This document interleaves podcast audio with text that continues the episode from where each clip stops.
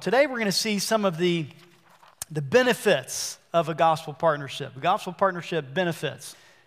I want to ask some our kids enjoyed some benefits from another commitment uh, this last week. They went to Krispy Kreme, and I, I, I either had forgotten or really just didn't think about it. But Krispy Kreme will give you a free glazed donut for every A on your report card, I think up to six. So you can get a half a dozen donuts if you have A's on your report cards. Um, I'm not going to ask students to raise your hands if you've gotten donuts or not, but uh, one of my sister in laws was in town. She has uh, four children. And so she and her kids, and Kim and our kids, uh, bombarded a Krispy Kreme. Um, and this is the picture. All of those are free donuts. So the students that didn't have all A's uh, got to benefit from the other students who did have a lot of A's, and everybody enjoyed donuts and they had a good time. So if you haven't taken advantage of that and you have A's on your report card, Krispy Kreme is your place to go. There's a couple other places. The next one shows uh, Chuck E. Cheese. I haven't been to Chuck E. Cheese in a long time, but you can give, um, and if from what I understand, you can download this and print it out to a student that you feel like uh, should be rewarded and they can give, they'll give students 10 free tokens to use in the restaurant. How about Applebee's? Yeah, free kids meal. A is for Applebee's at some locations. You better call ahead to make sure that uh, yours does this. And then Jason's Deli, the last one. Uh, kid cash. Cash is always good. If it's kid cash, adult cash, I'll take it. But some Jason's Deli locations will even reward kids uh, with kid cash that they can use to buy meals. So these are just some benefits. Four commitments of studying, of being a good student. In Philippians, Paul is telling the Philippian church that there are some benefits to gospel partnership.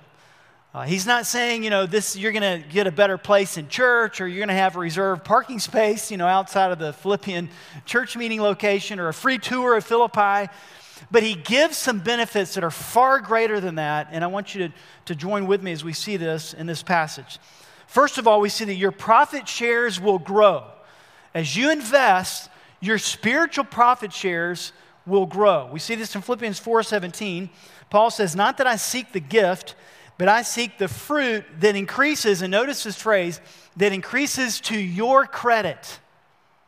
So he uses a, an accounting kind of in an investment language here that your profit shares will grow. Now, how's this going to happen? First of all, with a proper focus on the source, not the resource. And I've mentioned several times in the past, and it made a really big impression on me in a message that I heard from Tony Evans about how God is our source. Now, I want to look at a couple uh, definitions that we have. They're coming. All right, so resource is a stock or supply of money, materials, staff, and other assets that can be drawn on by a person. Now, note this is Oxford's uh, definition. Source, however, is a place, a person, or thing from which those things come. So there are many different resources that God uses, and oftentimes those resources will change throughout our lifetime. Now, as humans, it's very easy for us to become dependent on the resources a person, an individual, a job, um, maybe some relationship, some, some benefits that we have from those resources. And we, we become dependent on those, and we think, you know, that's where our sustenance comes from, and that's where our, our things come from. But the reminder that Paul gives us is you need to focus on the source. God is the source of all those things, and He'll use different people at different times, and different even organizations, and sometimes even unbelievers to meet our needs and to encourage us and to uh, advance the gospel of Jesus Christ. I thought it was amazing. Uh, last, a uh, little bit before Thanksgiving, Jessica works for UPS and found out about a program where um, they match um, gifts, charitable donations, and you give it through their system, and then they'll match that, I think up to $2,000, up to $2,500. And so she made a donation to One Hope Church, and UPS gave money to One Hope Church to be able to advance the gospel of Christ by matching that. Amen? Amen. Now, if UPS really thought about what they were giving money for, for One Hope Church, they probably wouldn't give. But because of this, God uses even some secular resources to advance the gospel of Jesus Christ. Praise the Lord for that. Those are resources, but God is the source. Paul's already made it clear in Philippians 4. He's, he's not coming to the Philippian church and saying, I just want more. I want you to give more. But in, in essence, he explains no, I want fruit to increase to your credit. I want these profit shares to grow for you. Secondly, we see with a proper focus on the future dividends rather than the initial investment. With a proper focus on the future dividends rather than the initial investment. Paul doesn't want them to miss out, in essence. He's saying, This is an opportunity for you to invest spiritually. Don't miss it. Uh, shortly after we, we had moved to Brazil, we were renting an apartment and uh, we were um, planning on just renting another house once we finished language school. Uh, but our, our coworker who had grown up in Brazil and he had been back in Brazil uh, already at that time for a few years as an adult missionary, and he said, David, he said, now is the time to buy a house. I'm like, well, that's good, Nathan. I'm glad for you if you buy a house. We have no money, my friend. He said, find it. Figure out a way. Call a rich uncle. Call somebody. You've got to figure out. I'm just telling you, David, this is the time, based on the economy here in Brazil, based on the exchange rate of the dollar, you've got to take advantage this time right now to buy a house, or else you'll probably never be able to do it again. So we, did, we were newly married. We didn't have any, anything saved. We didn't you know, have a rich uncle to call. And we, we began to pray, you know, Lord, if this is your will, help this to come to pass. I don't know how this is going to happen. And in the end, Kim's parents graciously refinanced their home and allowed us to use that, those funds, that cash, to buy a house. And then we just paid back their mortgage payment. But Nathan and was saying, David, this is an investment opportunity. You need to take advantage of it. Don't miss out. And many times since that day, I've gone back and I've said, Nathan, thank you. Thank you for the wisdom you had, for, for encouraging me and challenging me.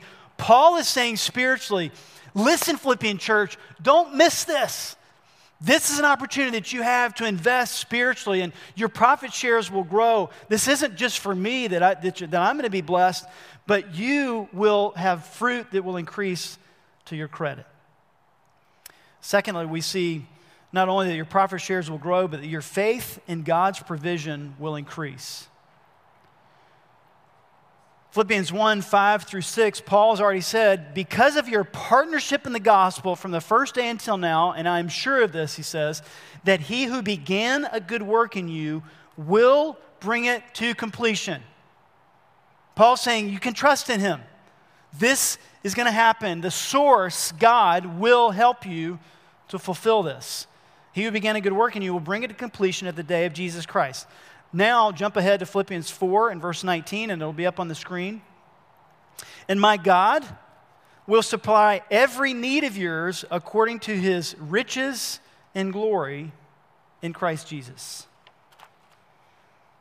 While our house was under construction here, we caught it, you know, we saw it in time, it was already dried in, but we saw it in time that we were able to pick out some tile and paint colors and flooring and, and those things. And that was, that was a fun thing to do, to be able to pick out different things. But it was frustrating at the same time because it was still kind of in the middle of COVID. There were a lot of supply chain problems. And, and often we would see something like, that would look great. Oh, we don't have that in stock. Like, okay, well, let's pick something else. And even after the house was completed, there was a tile that we wanted in our kitchen, and it was a month or two after we had already moved in that they were able to come back and finally get that tile in stock and come back and finish off uh, the kitchen. Paul is saying, listen, God's never going to lack. He's never going to be out of stock. We're never going to have to pray and say, God, you know, can you do it again? Do you have enough? Paul says, No, my God will supply your every need. Now, notice it's not just our desires, our wishes. It's not a Christmas wish list. It's not a uh, you know, birthday uh, wish list or, or, something we register for at, at Walmart. Every need we have, it says that God will supply. This is the same Christ who fed the multitudes. He calmed the sea. He brought Lazarus back to life. He turned water into wine. He promised to go and prepare a place for us that he would go and he would come back and take us to that place. This is the same Jesus who brokered the most significant peace treaty ever in Ephesians 2. He says, There were Jews and there were Gentiles. Some of you were separated, and by the wrath of God, you were, you were dead in your trespasses and sins. But he says, I am your peace. This is the same Jesus, the same God who we can look to, who will supply our every need, Paul says. Warren Wiersbe paraphrased it like this. So if, he, if we were to paraphrase Paul's, what Paul said, maybe we could say it something like this You met my need, and God is going to meet your need. You met one need that I have, but my God will meet all of your needs. You gave out of your poverty, but God will supply your needs out of his riches and glory. God's faithfulness, as we see him provide, our faith in him will grow. A.W. Tozer said, But God does not need anything because when you give God anything, you only give what God gave you in the first place. So that's a good thing to remember. God wants us to give and invest. It's not because he's lacking and he's hoping, why, man, I hope David gives me, you know, back some of his stuff. But it's an act of worship. It's an act of stewardship that I can come back and say, God, yes, I want you to use my life and my, my house and my car and my talents and the, the, the financial investments that I have. God, use it all to leverage for the gospel. Those are some of the benefits that we experience. Now, what are some of the results of that? Gospel partnership results. We see in verse 18 of Philippians 4 that gospel partners are encouraged. Gospel partners are encouraged. Before we look at verse 18 in Philippians 4, I'm going to read a few verses that we've already seen in other chapters, but set the stage. In Philippians chapter 1, verses 1 through 8, I'm going to pick out just a couple of phrases. Paul says, I thank my God in all my remembrance of you. then later in that passage, he says, I hold you in my heart, for you are all partakers with me of grace, both in my imprisonment and in the defense and confirmation of the gospel. For God is my witness how I yearn for you all with the affection of Christ Jesus. Let me ask you do you think Paul was encouraged by the Philippians' partnership with him? By, by this language, do you think Paul was encouraged? I mean, he uses, yeah, just saying, I'm, I'm yearning for you and I, am longing. I, I have this affection for you in Christ Jesus. He was greatly encouraged. Philippians 1 14 says, And most of the brothers, having, been com- having become confident in the Lord by my imprisonment, are much more bold to speak the word without fear. So, because of Paul's imprisonment and the continued partnership with the Philippian believers and just this, this continuity of, of advancing the gospel, there were other brothers who said, Let's go. Let's go for it. Let's advance the gospel even more. So, gospel partners are encouraged. Philippians 4:21, Paul says, I'm sorry, verse 18 first, he says, I have received full payment and more. I am well supplied, having received from Epaphroditus the gifts you sent. So Paul's sharing with him, I, am satisfied, I'm encouraged. Thank you for what you sent, for sending Epaphroditus and his part in that. And then in Philippians 4:21, it says, Greet every saint in Christ Jesus. The brothers who are with me greet you. So as we're involved in gospel partnerships, although we know in our head that the Christian family is much larger than just the one hope family. Although we know that in our head, sometimes it's difficult for us to really think about that.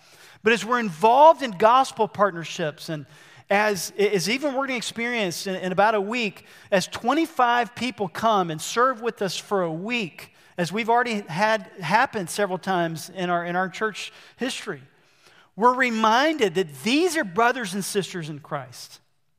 I met Thomas. Thomas, raise your hand. I met Thomas a few months ago, and Thomas found out about our church on a website. He's, he lives in the Jonesboro area, south of Atlanta. Um, but he reached out to me, and we had supper together. And, and through his prayers, that's another way that God's using people, brothers and sisters in Christ, to partner in the gospel with us. So as we partner more and more, we're reminded hey, we're not in this alone. This is a, a, an effort that God is using individuals all over Metro Atlanta and all over the United States of America, and then in the countries of the world, places that we've never even imagined. And God has often used and is using people, gospel literature, the radio, the internet, in partnerships that are just beyond our scope because that is how big our God is. Gospel partners are encouraged. Then we see that God is pleased. Philippians 4 17 and 18. Not that I seek the gift, Paul already said, but I seek the fruit that increases to your credit. And then notice the second part here the gifts you sent, a fragrant offering, a sacrifice acceptable and pleasing to God. You know, it's interesting that that our partnership in the Philippian church, the partnership, could be described with these words you know, fragrant and acceptable gift and pleasing to God. It's amazing that if we, as, as limited human beings, can do something that to God would be a fragrant smell, that to God would be an acceptable sacrifice that would please Him. I want to show you the next slide here. It's, uh, I believe, the altar of incense. Paul begins to use a, a kind of change in the metaphors. He's been talking about a spiritual investment and fruit that will increase our credit. And then now he says a fragrant offering, a sacrifice acceptable and pleasing to God. And it brings back even some imagery from the Old Testament, the altar of incense. In Exodus 30, verses 1 through 10, we learn more about this. And it was made of acacia wood, it was covered with gold. It was about 20 inches square at the top and about 40 inches tall. And each morning and each evening, Exodus 30 tells us, a special mixture of incenses was burned on the altar of incense. And this was a way to, to, to bring worship and glory to God Jehovah. And now in the New Testament, Paul says, by your gospel partnership and by all that you're doing for the Lord, this is a fragrant offering. This is a sacrifice acceptable to Him. Now, I want you, don't miss what's next. The, what else is called a fragrant gift? Notice with me, I'll read it for you in uh, 2 Corinthians. No, let's read Ephesians 5, 1 and 2. I'm getting ahead of myself. Ephesians 5, 1 and 2. Therefore, be imitators of God as beloved children, walk in love as Christ loved us and gave himself up for us. Notice, a fragrant offering and sacrifice to God. Wow. So, the fact of Christ's own death on the cross and how, because of his love, that he sacrificed himself for us. Of course, he rose again out of the power, the resurrection power. But that act of selfless love is called a fragrant offering. And then Paul describes our gospel partnership as a fragrant and acceptable and pleasing offering to God. I, I can't understand that completely. That what we could do could please God to such an extent. 2 Corinthians 2 and verse 15, Paul says to the Corinthian church, For we are the aroma of Christ to God among those who are being saved. I, uh, I, I, use, uh, occasionally I'll use cologne, normally just on Sundays, uh, but uh, I thought it was, it was interesting to me as I would take the kids to soccer practice uh, Tuesday and Thursday nights for the last couple months. It's, the season's done now, but as a lot of middle school teenagers and high school teens would, boys would begin to come on the fields at Hubert Park. As they would pass, as some of them would pass, I would smell like this. It was almost like they took a bath in their cologne. I don't know if they don't take showers, so they just like douse themselves with more cologne every day. But they, they just had all of this cologne, and as they passed by on the field, you could just like, whoo, they're here. And Paul says to the Corinthian church, we are the aroma of Christ. We're the fragrance, we're the cologne, we're the good smelling stuff of Christ to those who are being saved. Because it's, it is a message of hope, it's a message of grace, it's a message of forgiveness. We are that fragrance, that aroma of Christ. So God is pleased. Next we see in Philippians 4:20 God is glorified. To our God, verse 20 it says, "To our God and Father be glory and forever Amen. Now, Paul reminds the Philippians once again, and really all future believers, us included, that God is the one who should receive all the glory in this. The glory shouldn't be directed neither to the person who receives the partnership offering or gifts or whatever, nor the person who, who gives that, who invests and who's interacting. Neither party should receive the glory, but God alone should receive the glory. So as we do things, you know, in, in our church, as we advance the gospel, as we partner with other people, we can be excited about those things, but may God help us to never get to the day where we think of ourselves in a prideful manner and think, yeah, look at all that One Hope Church does. I've been in churches and, and understand I just did not. I've been in churches in the past, and sometimes churches would support missionaries for $20 a month, and they, their goal was to, uh, for the sun never to set on the church's mission family.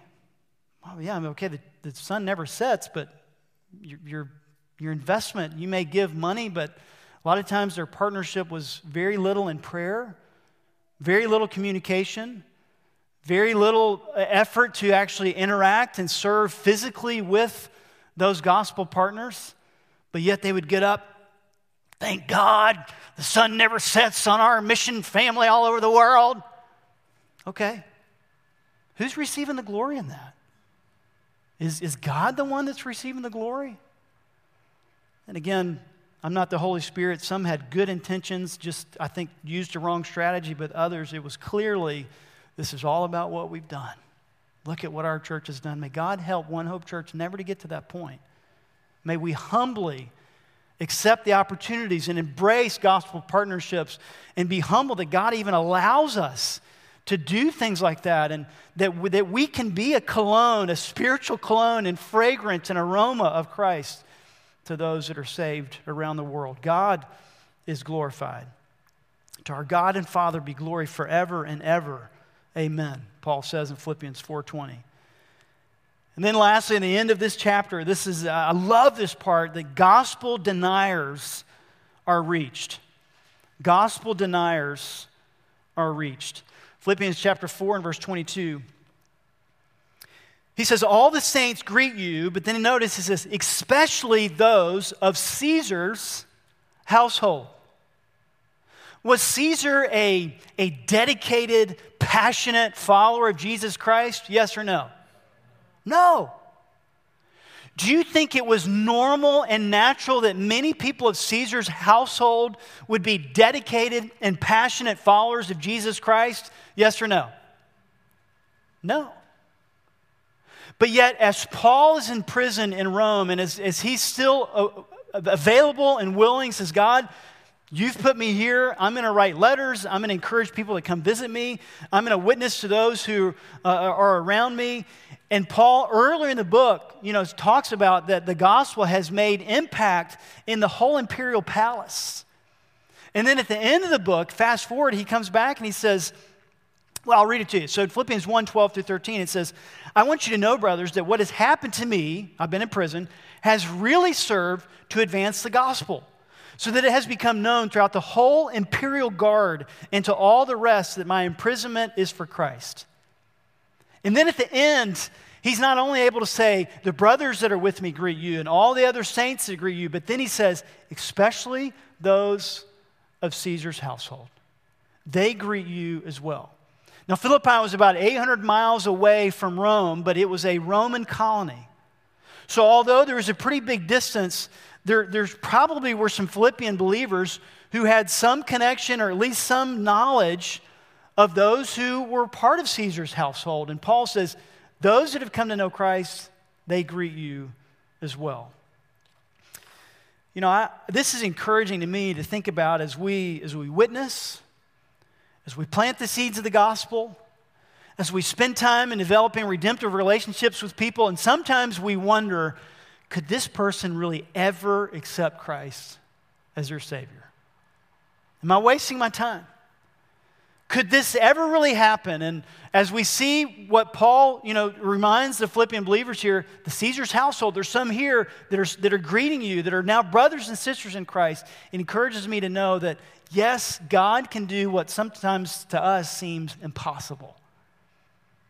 Those who are hardened, Those who've maybe been burned by the church in the past, and at the first mention of anything religious, anything about Christ, are like, I don't want that. It didn't, it didn't serve me well. I've known too many hypocritical, and like, oh, goodness. Do I have any hope? Yeah, we do. If I continue to talk about Jesus Christ, if I continue to talk about the gospel that there's no hypocrisy in the gospel, what about those who say, I just don't believe there's a God at all? There's been many like that before who've come to know Christ as their Savior. And God is able. Gospel deniers are reached. Paul thanks them for sharing in his troubles and for thanking him, thanking them to come visit and sending gifts and all of these ways of advancing the gospels of Jesus Christ so that in the end, more people can be reached for the gospel. I read recently, I've never met this individual or even the person who wrote this testimony, but we're part of Biblical Ministries Worldwide. It's a mission organization that uh, helps plant churches and helps uh, revitalize churches all over the globe. And Samuel Lopez served in Uruguay for many years. Recently, he passed away at the age of 90. But what impressed me more was not just that he, you know, had served Christ so long and that he had been in Uruguay, but what impressed me even more was what a lady named Miriam and her husband Miguel wrote about Samuel Lopez. They even worked with Samuel for a while, but notice her story. It says this One day, 63 years ago, as Miriam writes, God used the preaching of Brother Samuel, and I accepted Christ as my personal Savior. Samuel preached the gospel with the power of the Spirit. I entered that evangelical church with great fear. As a Catholic, it had never occurred to me to enter a Protestant church. So I sat in the last pew, hoping that no one would notice me. Church was full of people. Samuel was already preaching. I began to look at the walls of the premises and I did not pay attention to the preacher, thinking these evangelicals, they don't have any saints, they have no virgins, they have no candles, they have no flowers. How empty this place is. Instead, as I looked at the wall to my left, I saw the words, huge letters I am the way, the truth, and the life. No one comes to the Father except through me, Jesus. I thought, that must be important for them to put it in letters so big.